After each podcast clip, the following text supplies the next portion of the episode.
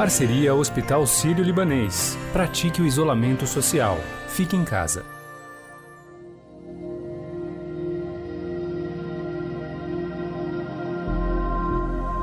O novo coronavírus chegou à América do Sul no final de fevereiro e, desde então, os países têm adotado estratégias distintas para combater a transmissão da Covid-19. Por se tratar de um continente com muitas desigualdades, observamos exemplos positivos e negativos nas medidas adotadas pelos governos. A América do Sul registra até hoje mais de 250 mil casos da doença, com mais de 15 mil mortes. Neste cenário, o Brasil é o que tem a pior taxa de crescimento da letalidade pela Covid-19. Segundo o um estudo feito pelo Núcleo de Operações e Inteligências em Saúde, formado por cientistas da PUC-Rio, do INCOR, da Fiocruz, da Faculdade de Medicina da USP e do Instituto Nacional de Infectologia Evandro Chagas. Enquanto o crescimento da mortalidade em países da região é de cerca de 1,6%, no Brasil essa média é de 6,7%. No entanto, existem países que vivem problemas ainda mais agudos do que o nosso quando o assunto é sistema de saúde.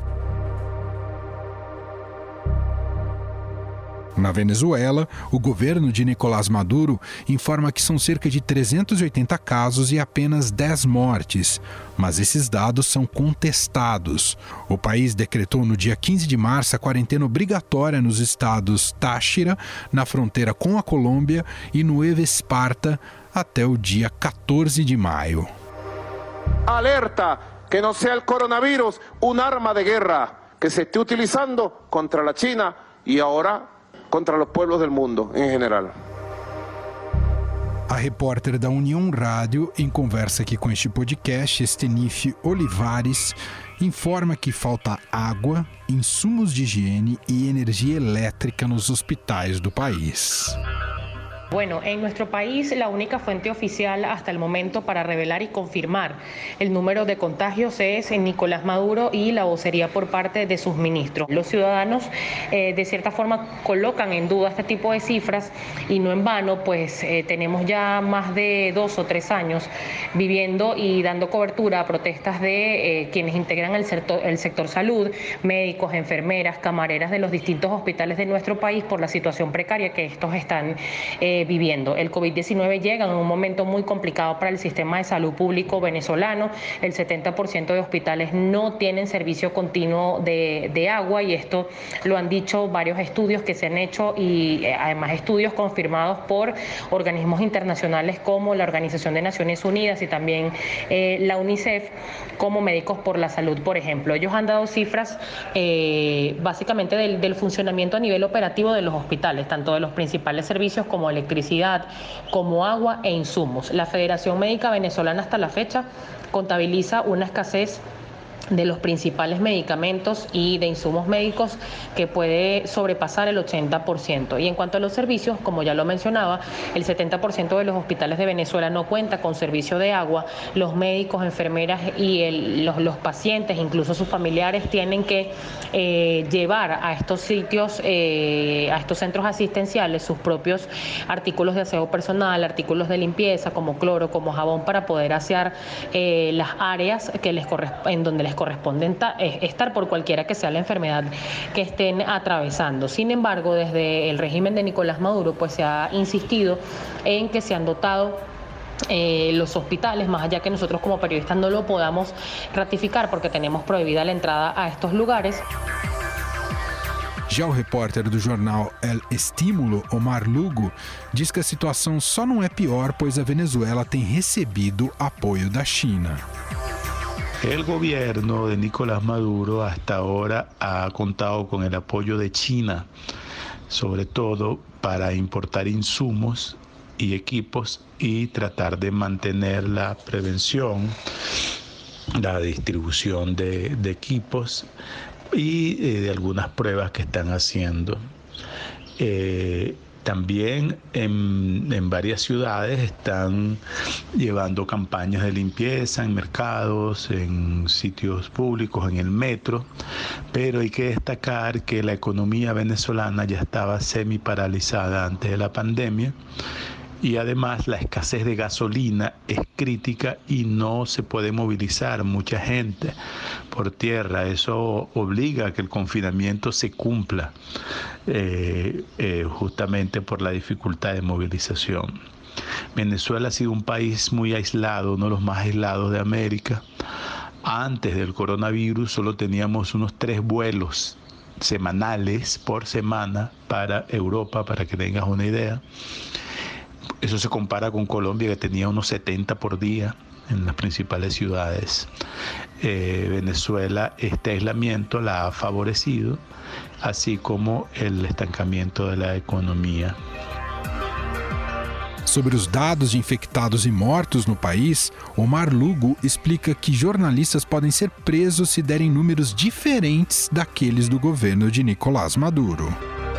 Detalle muy importante denunciado por organizaciones de defensa de los derechos humanos, que es la criminalización del manejo de la epidemia. ¿Qué significa eso? Si un periodista transmite información que a ellos no les gusta, puede ir preso. Hay casos documentados de periodistas presos o perseguidos por divulgar información no oficial que no venga del gobierno sobre el coronavirus. Además, buena parte de los casos están siendo tratados eh, con mucho rigor. El gobierno, a través de las fuerzas militares y policiales, traslada obligatoriamente a los pacientes a los centros públicos. Ha pretendido llevarse a algunos pacientes, los primeros que estaban en clínicas, llevárselos por la fuerza, ellos se negaron y eh, han sido atendidos en clínicas privadas. Eso ha ocurrido, sin embargo la población tiene mucho miedo de contaminarse y por eso eh, eh, eh, se ha mantenido pues los controles y las pruebas a las que somete el gobierno a las personas.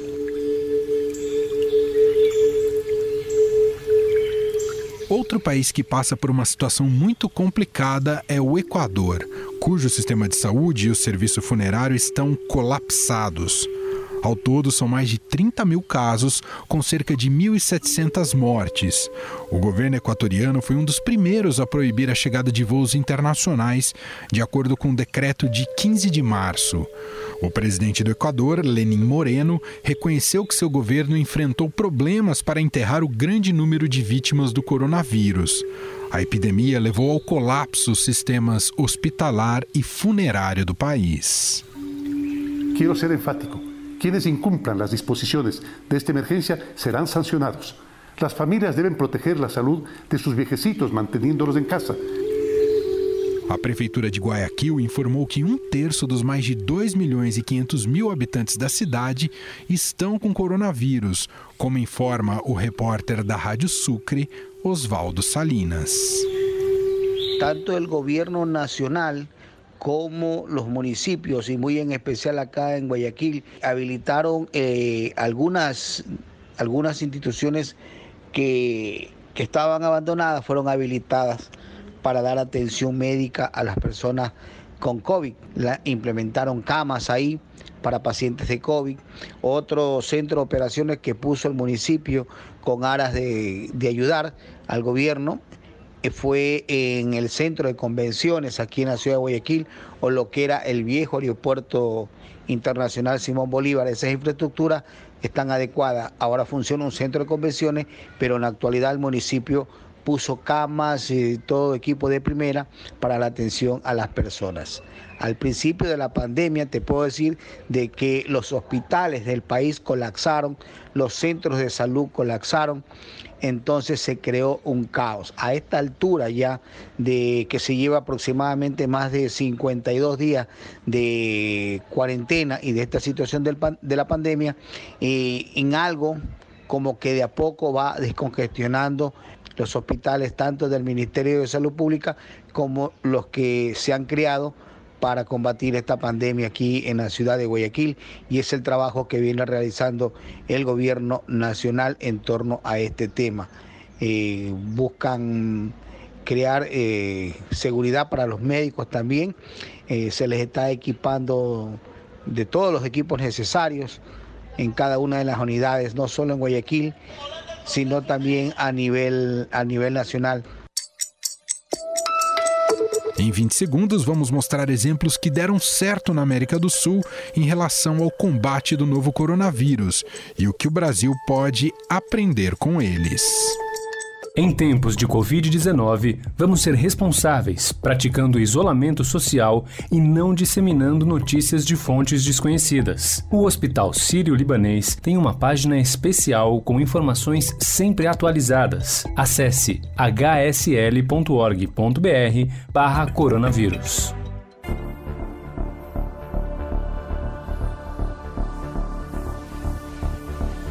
Anteriormente, falamos de países que passam por um momento delicado no combate à Covid-19. Mas existem exemplos positivos em relação às medidas de contenção ao novo coronavírus e que elas têm mostrado resultados.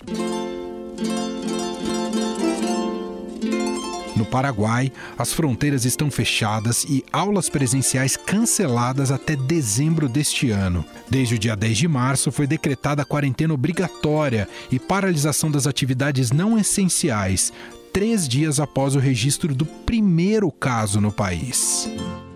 Se não respeitamos o isolamento agora, corremos o risco de que esto se propague en magnitudes que pueden ser incontrolables.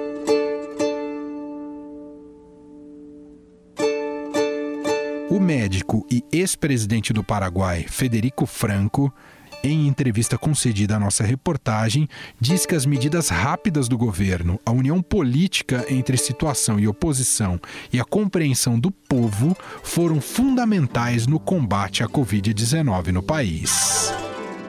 As políticas sanitárias eh, tomadas por el gobierno eh, paraguayo fueron además absolutamente necesarias, muy oportunas. Creo que ha sido el primer país en la región en iniciar la cuarentena, ha sido uno de los primeros países en cerrar completamente la frontera, que creo que no es un hecho menor. Personalmente estoy convencido, persuadido de que las fronteras, el cierre de la frontera ha sido la mejor decisión y la ciudadanía ha entendido que este partido no se juega en la cancha.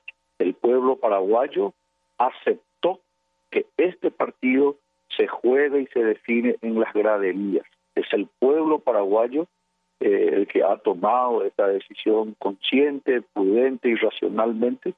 Y bueno, eh, hoy estamos orgullosos de los resultados. Ojalá que se mantenga. La gente asumió que debía eh, quedarse en su casa, salir lo menos posible.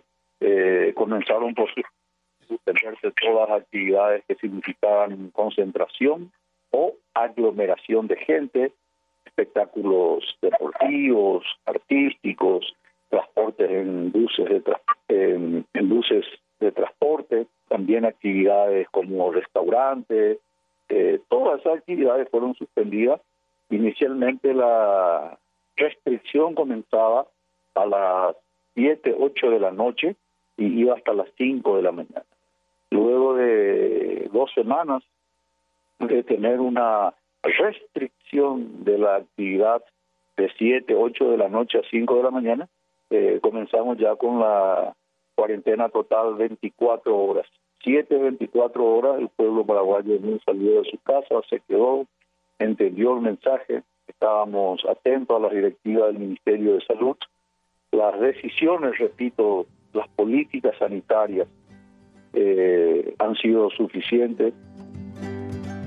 Federico Franco revela também que o maior controle da fronteira com o Brasil, na Ponte da Amizade, ajudou a conter os casos de coronavírus no país. Eu faltaria, na verdade, se dijera que, que está todo bem. De hecho, en las últimas semanas el aumento exponencial de casos positivos fue como consecuencia de los pacientes, eh, perdón, de los compatriotas que venían y eran asistidos en zona de frontera. los lugares preparados para el aislamiento de todos los compatriotas que venían del Brasil, que prácticamente representan más del 50-60% de los casos positivos. Para nosotros es hoy un riesgo muy particular el ingreso de compatriotas desde el Brasil hacia el Paraguay eh, por dos motivos. En primer lugar, por la gran cantidad de pacientes positivos y en segundo lugar, porque los sitios de albergues están saturados.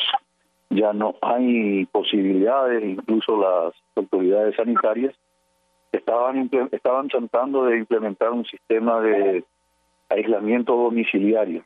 Ojalá rectifiquen las autoridades. Me parece que sería conveniente y oportuno incluso alquilar hoteles, pero en ningún caso eh, llevar a pacientes que podrían estar positivos a las distintas comunidades del país por el peligro que ello implica. Com um número baixo de casos, são cerca de 470, e com menos de 20 mortes, o governo começou a flexibilizar a quarentena em quatro fases, como explica Federico Franco. Se inició lo que se a denominar la cuarentena inteligente. La cuarentena inteligente eh, establece que de a poco se a ir liberando las actividades comerciales.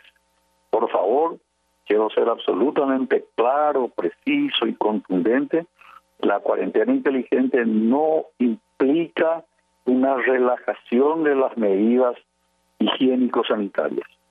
Siempre el distanciamiento social, siempre el uso de máscara, el lavado de manos, la limpieza de los calzados, eh, el, el no permitir, el no confraternizar, el no tener reuniones y el salir exclusivamente de casa para que es necesario, para la actividad necesaria.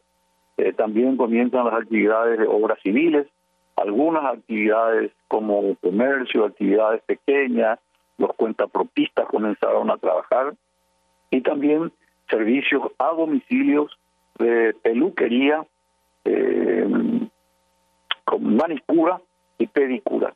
El segundo periodo, que va luego de tres semanas, a partir del 25 de mayo, comienza a ir relajando a otras actividades. Y así llegamos a la, tercera etapa, que sería eh, en otros 22 días, a partir del 25 eh, de mayo, más o menos ya por el 14 de junio, en donde se vuelve a evaluar. Si los indicadores como la ocupación de cama día se percibe el número de pacientes que consultan a los servicios públicos o privados, o el número de pacientes internados en camas normales o en terapia intensiva se incrementa, entonces ellos serían indicadores suficientes como para rever esta situación.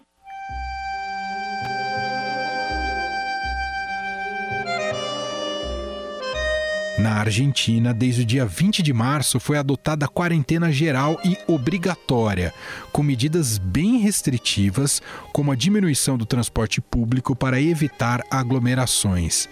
Além disso, o país obriga o uso de máscara na rua sob pena de multa em caso de descumprimento. Também permite disponer a suspensão preventiva de espectáculos e o cierre de espaços públicos. O país tem mais de 5 mil casos confirmados da doença e quase 300 mortes até o momento. E para falar mais sobre a situação da Argentina e as medidas tomadas por lá, eu converso agora com o médico brasileiro Cleiton Yamamoto, que trabalha junto ao Comitê de Crise na Argentina para o combate da Covid-19. Dr. Cleiton, tudo bem com o senhor? Obrigado por nos atender, viu? Oi, tudo bem? Muito obrigado a vocês pelo contato. Doutor, então, aproveitando, gostaria que o senhor nos, nos contasse como é que está a situação atualmente na Argentina em relação ao combate à pandemia, doutor. Bem, atualmente a gente pode dizer que conseguimos um aplanamento na curva. A gente já está cursando os 66 dias desde o primeiro caso positivo e a curva mantém a mesma, o mesmo patamar. A gente não chegou num pico, a gente está bem aplanado. O que a gente compara muito, principalmente em epidemiologia, são é, o tempo de duplicação. Que é isso? É o tempo que leva para ter o dobro de casos. Atualmente, a Argentina está com 22 dias, que é o nosso tempo de duplicação. Por exemplo, hoje a gente tem 5.300 casos. De, daqui a 22 dias recém, a gente vai ter os 10.600 casos. Então, isso é um tempo de duplicação bastante importante e para a gente serve para prever a evolução da enfermidade. Comparando com o Brasil, o Brasil tem um tempo de duplicação de 11 dias. Isso significa, se seguimos exatamente como está agora, e aí no Brasil está com é, 135 mil casos, daqui 11 dias vai ter o dobro disso. Isso significa, doutor, que os sistemas de saúde locais aí da Argentina não foram pressionados tal como estamos observando no Brasil, doutor? Exatamente. Na realidade, é, a Argentina segue com um patamar de 50%, 60% das camas ocupadas em, em terapias intensivas. A gente ainda não está em caos, a gente não está em colapso, mas graças à colaboração em realidade mais do, do povo mesmo, porque aderiram bastante. Hoje em dia, a gente fala de uma aderência de 50%, por quê? Porque já teve as diversas liberações. Mas no início, a Argentina estava com 90% de aderência. Então, esse, essa aderência de 90% foi o que freou a, a evolução dos casos. Se a gente for comparar, às vezes é, falam muito né, da questão de que a população, do tamanho da população é diferente. Mas se a gente for comparar por milhão de habitantes, que é um outro cálculo que a gente faz, o Brasil hoje está num total de 466 casos positivos por milhão de habitantes. A Argentina tem 119 casos positivos por milhão de habitantes. Então, é uma diferença bastante significativa, de quase seis vezes. E quando você olha a quantidade de mortes por milhão de habitantes também, o Brasil tem 44 mortes por milhão de habitantes e a Argentina tem seis mortes por milhão de habitantes. Então, são quase sete vezes mais que o valor de mortes daqui, que é outro parâmetro que a gente olha muito. Porque quando o sistema de, de saúde sobrecarga muito, sobrecarrega muito, o que acontece é justamente isso: mais gente morre por falta de, de cama ou por, por falta de tratamento adequado. Bom, uh, então isso significa que a Argentina deve estar pensando de maneira mais concreta a retomada uh, das atividades econômicas. Como isso tem, tem, tem sido feito, doutor? O que, que tem sido levado em conta? Sim, a gente veio de uma evolução, né? A gente não, não existe uma quarentena que termina é, bruscamente. Isso é impossível de, de falar. Então a gente veio de uma evolução de 90% de, de, de serviços que não estavam trabalhando. Depois a gente passou para 75% dos serviços é, não, que não estão trabalhando para uns 50% que não estão trabalhando. Então a gente vem é, liberando de 25 e 25 conforme os números que a gente vai alcançando. Então é, tem, o, o governo tem objetivos, se cumpre esse objetivo, ele permite é, novos é, por exemplo. Primeiramente, só estavam os serviços essenciais. Isso era o, toda a parte de medicina e alimentos. Era o único que estava funcionando. Depois disso, ele fez umas novas autorizações. Então, o que é isso? Ele deixou é, começar alguns tipos de, de negócios, de trabalhos, de indústrias que não tinha tanto contato é, pessoal. Por hoje, 50% das indústrias já, já estão funcionando, 50% do, dos negócios e dos trabalhos. Segunda-feira, que vai ser quando ele vai dar a sua a nova prorrogação, vai permitir 75% das indústrias a trabalharem. Só que o que vai continuar restringido, que é o que vem restringido desde sempre. O transporte público, as, as empresas vão ter, ter que pensar uma opção para não sobrecarregar o transporte público. Porque foi analisado tudo isso pela gente que o transporte público é o lugar onde mais tem contágio, porque tem maior número de gente, maior fluxo de gente e maior é, relação intrapessoal. Só vai poder é, viajar sentado com o número máximo de, de gente por cada transporte, seja ônibus, metrô. Então cada um vai variar bastante isso. Imagina que no começo, no começo da quarentena, é, aqui na Argentina, só 2% estava podendo utilizar, que estava usando o metrô uhum. da Argentina, dos usuários normais. Então, 98% não está utilizando. Hoje em dia, a gente está falando de um número aproximadamente de 70% que sigue sem usar só 30% está sendo liberado para uso do metrô. E isso também é o que diminui bastante a taxa de contágio. Então, para poder voltar, uma das coisas fundamentais é controlar o fluxo de gente no transporte público, que é a maior dificuldade do governo. Porque agora, nesse momento, o governo está tendo um impasse muito grande, que é a a questão econômica com saúde. Doutor, o senhor fala um negócio, uh, fala um aspecto muito, muito relevante, porque não sei se o senhor acompanhou, a Prefeitura de São Paulo acabou de decretar um rodízio de 50% para os carros, né? 50% da frota não circula a partir de segunda-feira. O que a gente pode concluir, até ouvindo o senhor, é que isso vai pressionar muito o transporte público e ao invés de termos uh, uma diminuição na, na questão do contágio da doença, isso pode significar até um aumento, uma janela para aumentar o contágio do, do coronavírus, doutor? Sim, sim. Porque aqui a gente está fazendo justamente o contrário, em partes. A gente está incentivando as pessoas que que viajem com seu com seu veículo, porque isso gera menor contágio com contato com outras pessoas. Muito bom ouvir o Dr. Cleiton Yamamoto, médico, faz parte deste comitê, de um dos comitês né, na Argentina, que está ajudando no combate à pandemia da, do, do novo coronavírus, com dados, projeções, estatísticas e traz exemplos muito concretos e interessantes uh, uh, aqui, inclusive comparando com a situação brasileira.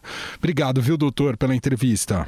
Não, obrigado a vocês e muito obrigado mesmo por isso, por a informação, por estar preocupado aqui com a gente também para ver os nossos números e preocupado em passar uma informação para o povo brasileiro que seja verdade de qualidade, né? Eu acho que esse é o mais importante nesse momento que a gente está enfrentando de tanta informação falsa, de tantos dados que não são verdadeiros. A situação em outros países da América do Sul é bem distinta. O Peru tem mais de 58 mil casos registrados, a Colômbia quase 10 mil casos, a Bolívia mais de 2 mil casos, o Chile passa dos 26 mil casos e o Uruguai com cerca de 700 casos confirmados.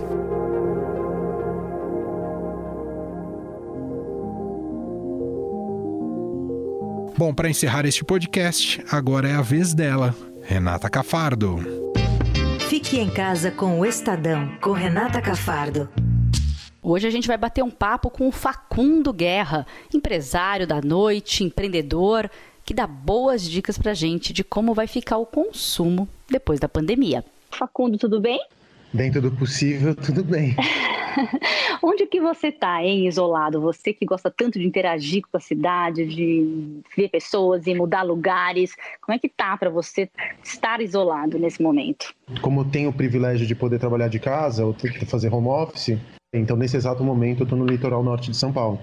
Estou com minha família, minha filha, Vanessa, estou com a minha mãe, todo mundo está aqui comigo a quarentena está servindo um pouco para isso, né? Para estreitar os laços familiares. Fazia muitos anos que eu não ficava com a minha mãe. Aqui a gente se faz companhia, ela me ajuda também nas tarefas da casa. Eu não sei cozinhar muito bem, ela cozinha super bem. Então a gente compartilha e, enfim, convive como família, né?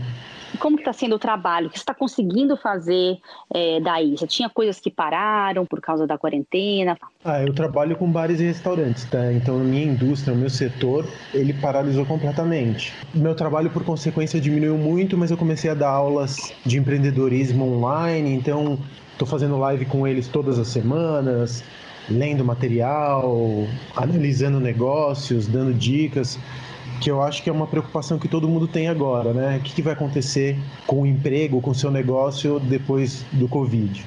Tenho lido muito artigo sobre quais são os impactos que vão acontecer pós-Covid. Eu estou completamente paranoico tentando ler tudo que passa pela minha frente, todos os relatórios dos grandes centros de pesquisa, sites. Eu estou completamente paranoico tentando investigar o que vai acontecer pós-Covid. Você chegou a alguma conclusão?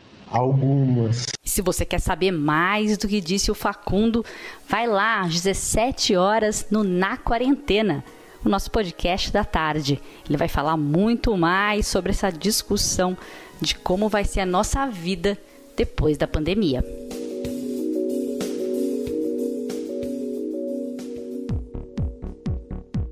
O Estadão Notícias desta segunda-feira vai ficando por aqui. Contou com a apresentação minha, Emanuel Bonfim, participação de Renata Cafardo, produção de Gustavo Lopes e Bárbara Rubira e montagem de Nelson Volter. Queria fazer um agradecimento especial hoje também ao casal Paulo e Malala, que foram fundamentais para a gente conseguir fontes importantes aqui para este podcast. O diretor de jornalismo do Grupo Estado é João Fábio Caminoto. Mande seu comentário e sugestão para o e-mail podcast@estadão.com. Um abraço para você e a gente se fala daqui a pouco às 5 da tarde com mais uma edição do podcast na quarentena. Até lá. Estadão Notícias.